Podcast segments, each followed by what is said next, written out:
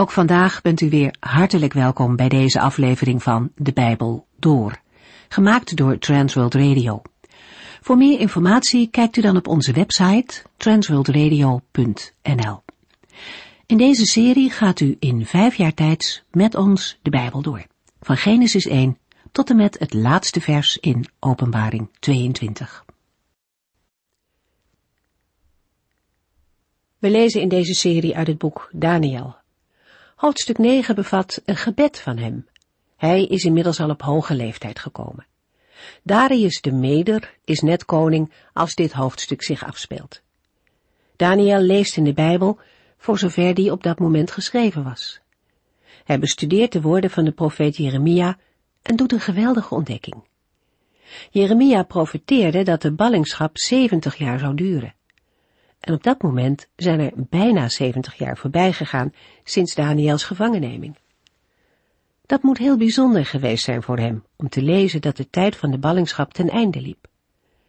Daniel ontdekte dit omdat hij de tijd nam om het woord van God te bestuderen. Zo leerde hij Gods plannen kennen. De Heere God heeft in zijn woord veel aan ons bekendgemaakt, juist ook over de toekomst, zodat we de tekenen van de tijd kunnen herkennen. Wat is het waardevol om Daniels voorbeeld te volgen en ons te verdiepen in Gods woord, maar ook in de dingen die niet meteen duidelijk voor ons zijn. Als eerste zien we dan dat Daniel bidt. Hij gaat niet naar andere mensen, maar hij gaat naar de Heere om te vragen of hij zijn belofte wil vervullen. Gods beloften maken het gebed niet overbodig. De Heere vervult zijn belofte juist in de weg van ons bidden, van ons gelovig pleiten op zijn belofte. Daniel herinnert de Heere aan zijn belofte, maar niet als iemand die ergens recht op heeft. Hij vast en toont verdriet en berouw over zijn eigen zonde en die van zijn volk. In alle nederigheid en in het besef van Gods grootheid spreekt hij vol eerbied tot zijn God. Uit zijn gebed blijkt hoezeer Daniel de Heere kende en op hem vertrouwde. Hij wist dat de Heere barmhartig en genadig is. Niet als een reactie op de daden van mensen, maar van zichzelf is de Heere ontfermend en liefdevol. Hij vergeeft zonde en maakt een nieuw begin. Wie de Heere zo aanroept in de nood, als Daniel in zijn gebed, die vindt een God groot van goede tierenheid en trouw. Daniels eigenlijke vraag lezen we pas verderop in zijn gebed. Na herhaalde schuldbeleidenis en een beroep op wie de Heere is, vraagt hij, Heere, vergeef het ons toch. Heel eenvoudig zegt hij waar het op aankomt en legt het in de handen van de Heere als een mens die niets verdient, maar toch veel verwacht. We lezen nu het antwoord van de Heere in Daniel 9 vanaf vers 20. De vorige uitzending eindigden we met het gebed van Daniel. Hij voert in wezen maar één pleitgrond aan. De naam en eer van de Heere. Nee, dan wordt bidden niet gemakkelijk en eenvoudig. Dan blijven er ook vragen en worstelingen. Hoort de Heere wel als ik tot hem roep? Voordat Daniel Amen heeft gezegd, lezen we in vers 20. Terwijl ik nog bad en de zonde van mij en mijn volk Israël beleed, en God smeekte een keer te brengen in het lot van Jeruzalem. Daniel is nog midden in zijn gebedsworstelingen dat blijkt ook heel duidelijk uit vers 20. Want daarin somt Daniel nog eens op waar hij mee bezig is en wat hij allemaal in gebed voor de Heere neerlegt aan schuldbeleidenis en smeking.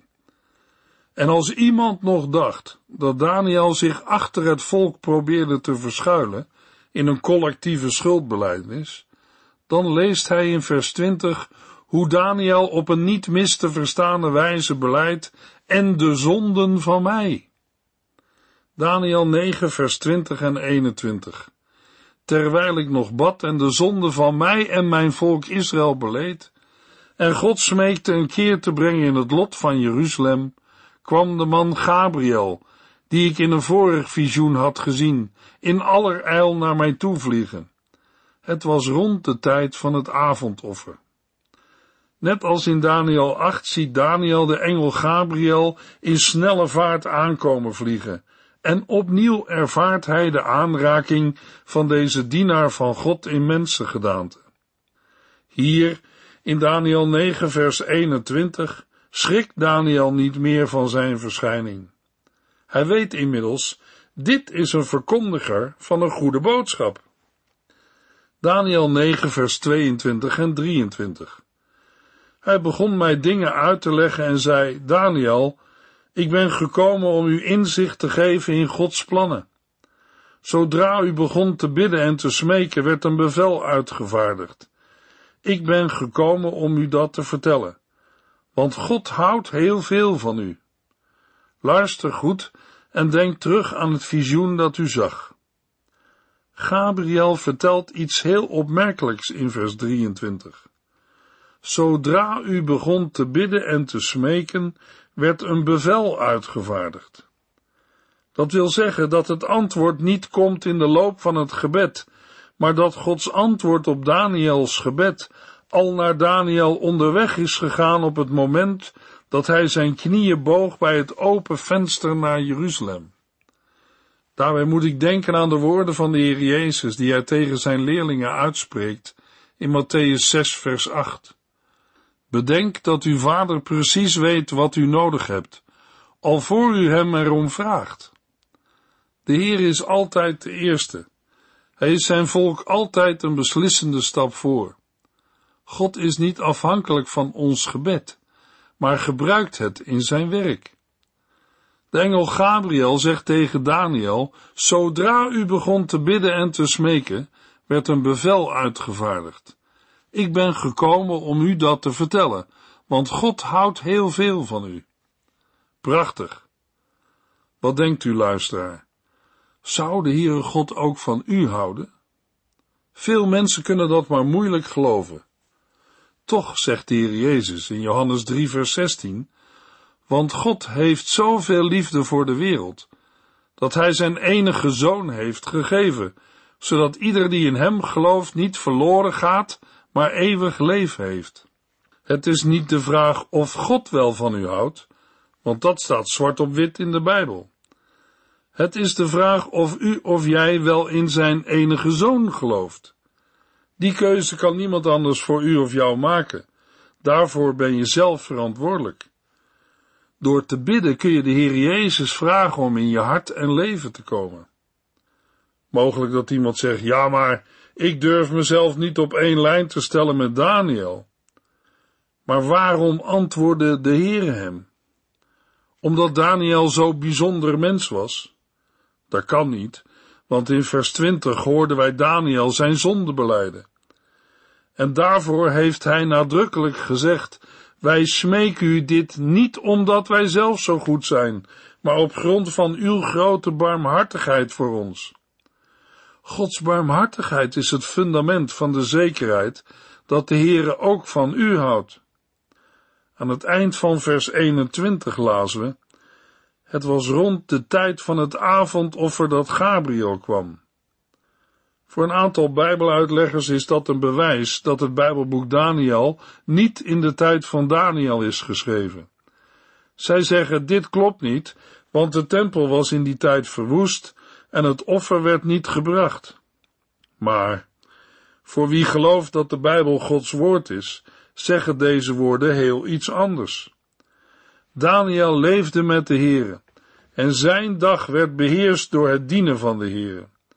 Hij wist op welke tijd het avondoffer werd gebracht in de tempel in Jeruzalem, op het negende uur.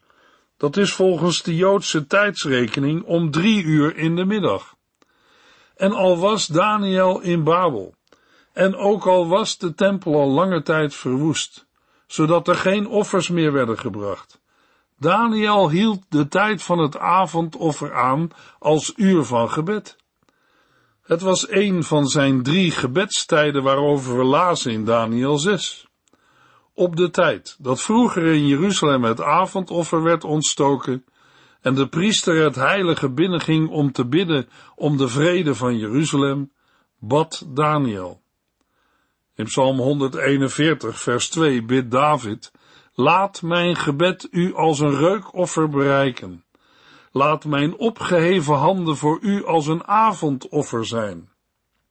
In het offer ligt voor Daniel de grond voor het naderen tot de Here. Om het Nieuw Testamentisch te zeggen, de grond voor het gebed, dat smeekt om vervulling van Gods beloften, ligt in God zelf. Daar hebben wij Gods wijsheid en leiding dringend bij nodig. Daniel 9 vers 24 God heeft een periode van zeven maal zeventig jaar vastgesteld. En pas daarna zal er een einde komen aan de goddeloosheid en zullen de overtredingen vergeven zijn. Het koninkrijk van eeuwige rechtvaardigheid zal dan worden uitgeroepen en een zeer heilige plaats zal opnieuw worden ingewijd, zoals in visioenen en door profeten was aangekondigd. Dat Daniel en ook wij Gods wijsheid nodig hebben, zal blijken bij het lezen en overdenken van de versen 24 tot en met 27. Het zijn de moeilijkste versen uit het Bijbelboek Daniel en uit de Bijbel. Om te beginnen zijn de woorden van deze versen al moeilijk te vertalen en de inhoud van de woorden lastig vast te stellen. Dit blijkt al uit het feit dat er praktisch geen twee Bijbeluitleggers zijn die in de uitleg helemaal met elkaar overeenstemmen. Er zijn zoveel meningen en visies die worden verdedigd en uitgelegd, dat je met het aantal boeken dat daarover is geschreven een hele tafel kunt vullen. Bij de uitleg van Daniel 9, vers 24 tot en met 27 is voorzichtigheid geboden en moeten we oppassen voor inlegkunde.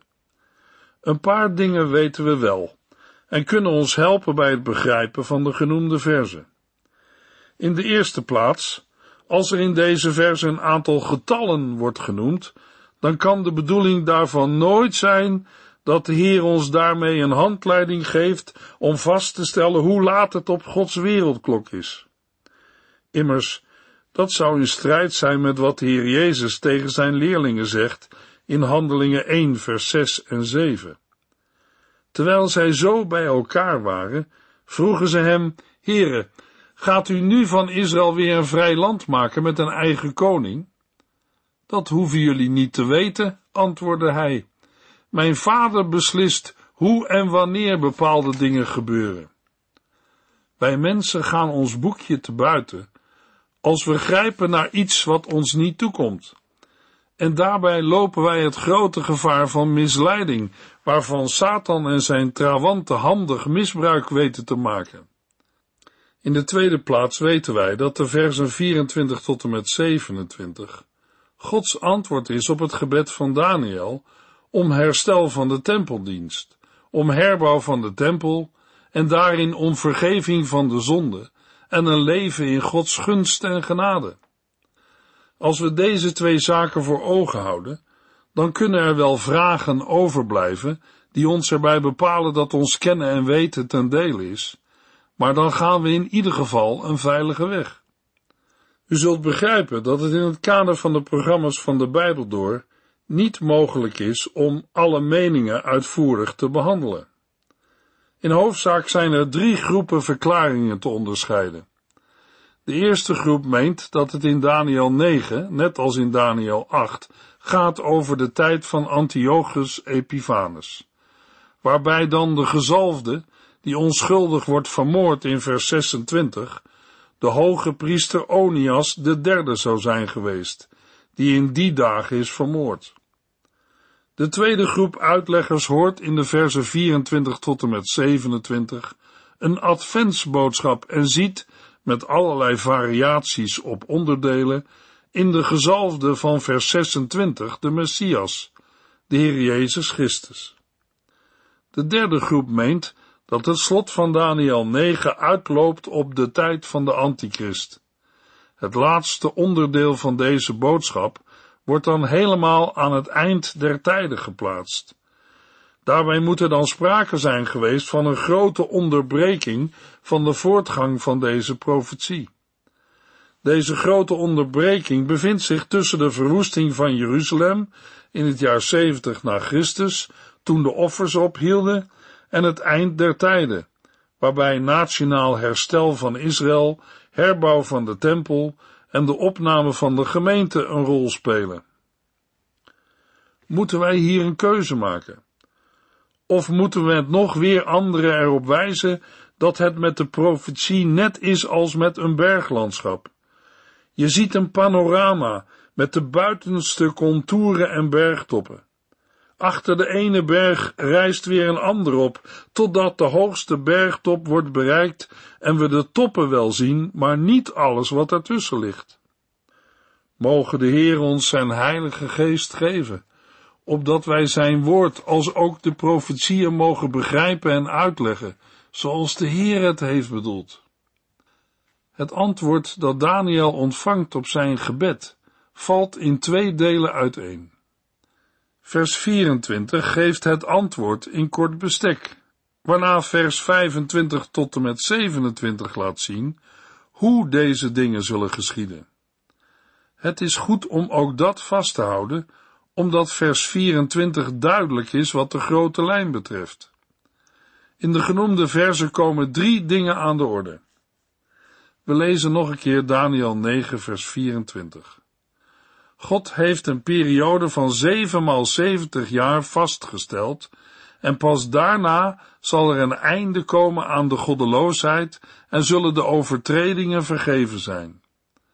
Het koninkrijk van eeuwige rechtvaardigheid zal dan worden uitgeroepen en een zeer heilige plaats zal opnieuw worden ingewijd, zoals in visioenen en door profeten was aangekondigd. Allereerst krijgt Daniel iets te horen over het tijdsbestek waarbinnen de gebeurtenissen in de versen 25 tot en met 27 zich zullen afspelen. In de vertaling van het boek wordt een periode van 7 maal 70 jaar aangegeven. In andere vertalingen lezen we 70 weken. Het Hebreeuwse woord dat door weken is vertaald, betekent letterlijk zeventallen. Daarom is het niet nodig aan gewone weken van zeven dagen te denken, wat dan ook door geen enkele Bijbeluitlegger wordt gedaan. Meestal wordt aangenomen dat het zogenaamde jaarweken zijn. Met een jaarweek wordt dan een periode van zeven jaar bedoeld. In die richting vertaalt het boek, met een periode van zeven maal zeventig jaar. We zullen straks nog terugkomen op deze tijdsaanduiding. De 70 jaarweken zijn een bestemde tijdsperiode die door de Heere als het ware afgesneden is van de hele wereldtijd, om daarin te doen wat de Heere door Gabriel bekend laat maken aan Daniel. Wij hebben het recht niet die tijden te weten. Tot onze troost mogen wij wel weten dat ook deze tijden in Gods hand zijn. Vervolgens zegt Gabriel dat het in deze verse inderdaad gaat om een antwoord van de Heer op Daniels gebed, ten behoeve van Jeruzalem, de tempel en het volk Israël. In de Hebreeuwse tekst van vers 24 wordt gesproken over uw volk en uw stad. Door het gebruik van het woordje uw is het niet mogelijk om aan deze woorden een bredere inhoud te geven en ze los te maken van de tijd van Daniel. Daarna deelt Gabriel aan Daniel mee wat de Heere in die bestemde periode zal doen. En ook dat is een antwoord op Daniels gebed. Want de Heere belooft dat er een einde komt aan de goddeloosheid. Er komt verzoening van ongerechtigheid en vergeving van zonde. Merkwaardig is wel dat niet wordt gesproken over vernietiging van de vijanden of over de tempel die niet meer verwoest zal worden. In de Hebreeuwse tekst van vers 24 vinden we zes beloften. De letterlijke vertaling is dat de door de Heere vastgestelde tijdsperiode over uw volk en uw heilige stad is bepaald. 1. Om de overtreding te beëindigen. 2. De zonde te verzegelen. 3. De ongerechtigheid te verzoenen. 4. Om een eeuwige gerechtigheid tot stand te brengen. 5. Om visioen en profeet te verzegelen. 6. Om de heiligheid van heiligheden te zalven. De beloften hebben alle te maken met het herstel van de gemeenschap met de Heere, met geestelijke vernieuwing. Het eerste dat wordt genoemd is, er zal een einde komen aan de goddeloosheid, of om de overtreding te beëindigen. Het tweede en derde is samengevat in de overtredingen zullen vergeven zijn, of, uitgesplitst in twee en drie, de zonde te verzegelen en de ongerechtigheid te verzoenen. De zonden worden als het ware in een graf of in een kerker gestopt en de uitgang wordt verzegeld, zodat ze er niet meer uit kunnen komen. Ze komen niet meer voor Gods aangezicht. Daarna volgt dat ongerechtigheid wordt bedekt met verzoenend bloed. Er gaat een definitieve streep door het verleden dat schuldig stelde voor de Heere en de schuldige waardig maakte voor Gods eeuwige oordeel. Het koninkrijk van eeuwige rechtvaardigheid zal dan worden uitgeroepen, of om een eeuwige gerechtigheid aan te brengen. Dat is meer dan onder het oude verbond tot stand kon komen. Bij deze woorden wordt de drang steeds sterker om hierbij de naam van Jezus Christus te noemen. Hij is gegeven tot gerechtigheid, opdat wij door en in Christus rechtvaardig voor God mogen leven. Om het visioen en de profeet te verzegelen. Het visioen en de profeet vormen samen de profetie. En die profetie wordt verzegeld en bekrachtigd. De Heere zelf zet er zijn zegel op, wat in de zesde belofte wordt bevestigd. Een aantal van de zes beloften zijn in het boek minder herkenbaar, maar de Hebreeuwse tekst is er duidelijk over. Alles wat Gabriel hier zegt, hoort bij de bediening van de verzoening door Christus. En als we ons dan realiseren dat dezelfde Gabriel aan Zacharias en aan Maria de blijde geboorteberichten mag brengen van de geboorte van Johannes de Doper en de geboorte van Jezus Christus, dan mogen we vanuit de Bijbel zelf tot de slotsom komen dat we hier een machtige adventsprofetie lezen. Want ook van dit woord geldt, het is in Christus vervuld. We komen nog even terug op de aangegeven periode van zevenmaal zeventig jaar. We zeiden al dat er eigenlijk staat zeventig zeventallen. Het verband maakt duidelijk dat we ook niet aan dagen of weken moeten denken, maar aan jaarweken, perioden van telkens zeven jaar. Letterlijk opgevat zou het gaan om een periode van 490 jaar. Maar het is ook anders op te vatten. Een jaarweek liep onder Israël altijd uit op een sabbatsjaar, waarin het land naar Gods bevel moest rusten. Nu lezen we in 2 Kronieken 36 vers 21, een van de laatste versen van de Hebreeuwse Bijbel. Op die manier werden de woorden die de Heere door Jeremia had laten uitspreken werkelijkheid. Die had gezegd dat het land zeventig jaar moest rusten om de sabbatten vergoed te krijgen. De Heere gaf aan het land de sabbatsrust die het volk het land onthouden had. Hij doet de sabbatsrust en vrede aanbreken, het heil van vergeving van de zonde en eeuwig leven. En dat doet de Heere nu in de bestemde tijd van zevenmaal zeventig jaar. Verder is het niet bij voorbaat noodzakelijk het getal zeventig te zien als een exacte tijdsaanduiding. Als de Heer Jezus zegt dat we onze broeders zeventigmaal zevenmaal moeten vergeven, dan bedoelt hij ook geen exact aantal. Wel moeten we de tijd waarover het hier gaat zien als aaneengesloten. Die periode wordt dan vervolgens in drie perioden onderverdeeld. Zeven jaarweken, 62 jaarweken en één jaarweek. Over die eerste zeven weken lezen we in vers 25. Ik moedig u aan de versen 25 tot en met 27 zelf nog een keer te lezen. Zeven weken liggen er tussen het moment waarop het woord om weer terug te keren uitgaat en een vorst het bevel tot herbouw van Jeruzalem zal geven. Daarbij denken wij aan koning Kores of Cyrus van Perzië, die in Jesaja 45 door de Heere wordt genoemd mijn gezalfde. Kortom, met de eerste periode van zeven jaarweken wordt de tijd van de ballingschap aangeduid. Dan volgen de 62 jaarweken. Het is de periode waarin Jeruzalem en tempel herbouwd worden en Jeruzalem weer een stad is met straten en vestingwerken. De Heere bouwt Jeruzalem. Daniel kan gerust zijn.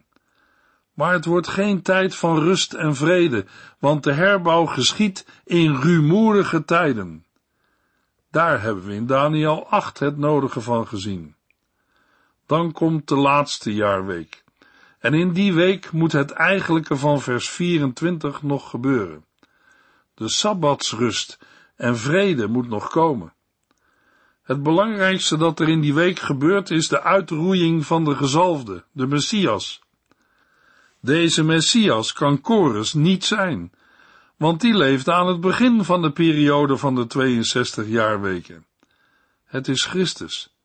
Zijn kruisdood wordt hier geprofeteerd en zijn dood zal niet voor hemzelf zijn. In Christus bevestigt de Heere zijn verbond en belofte en krijgt dat verbond kracht voor velen. En bij zijn sterven scheurt het voorhangsel van de tempel en doet de Heer het slachtoffer en spijsoffer ophouden. Christus dood betekent het einde en de vervulling van de tempeldienst. Van dat einde spreken de moeilijke zinnen in de tweede helft van vers 26 en 27, waarin we een profetie lezen van de verwoesting van Jeruzalem en de tweede tempel in het jaar 70 na Christus door de Romeinen, die onder aanvoering van Titus, de latere keizer van Rome, met hun snelle legers als een verwoestende stortvloed stad en tempel overspoelen. Dat is het einde van de tempel. Maar meer dan de tempel is er nu in Christus, het eeuwige licht van het nieuwe Jeruzalem, de stad zonder tempel. De tempel heeft zijn dienst gedaan, het lam is geslacht, de toegang tot God is vrij. En in Hebreeën 4 vers 16 lezen we, Laten wij daarom vrijmoedig naar de troon van God gaan, om van Hem genade te ontvangen, om hulp te krijgen, juist in die ogenblikken dat wij het moeilijk hebben. In de volgende uitzending lezen we Daniel 10 vers 1 tot en met 10. U heeft geluisterd naar De Bijbel Door, in het Nederlands vertaald en bewerkt door Transworld Radio. Een programma waarin we in vijf jaar tijd de hele Bijbel doorgaan. Als u wilt reageren op deze uitzending of u heeft vragen, dan kunt u contact met ons opnemen. Tijdens kantooruren kunt u bellen op 0342 478432. 0342 478432. Ook kunt u een e-mail sturen naar de Bijbel door at transworldradio.nl en natuurlijk kunt u ook via de post ons bereiken. TWR, postbus 371, postcode 3770, AJ in Barneveld. Dit programma werd gepresenteerd door Cor Weda en Ike André. Techniek was in handen van Odin van Voerkom. En wij allemaal bedanken u voor het luisteren. Graag tot de volgende keer.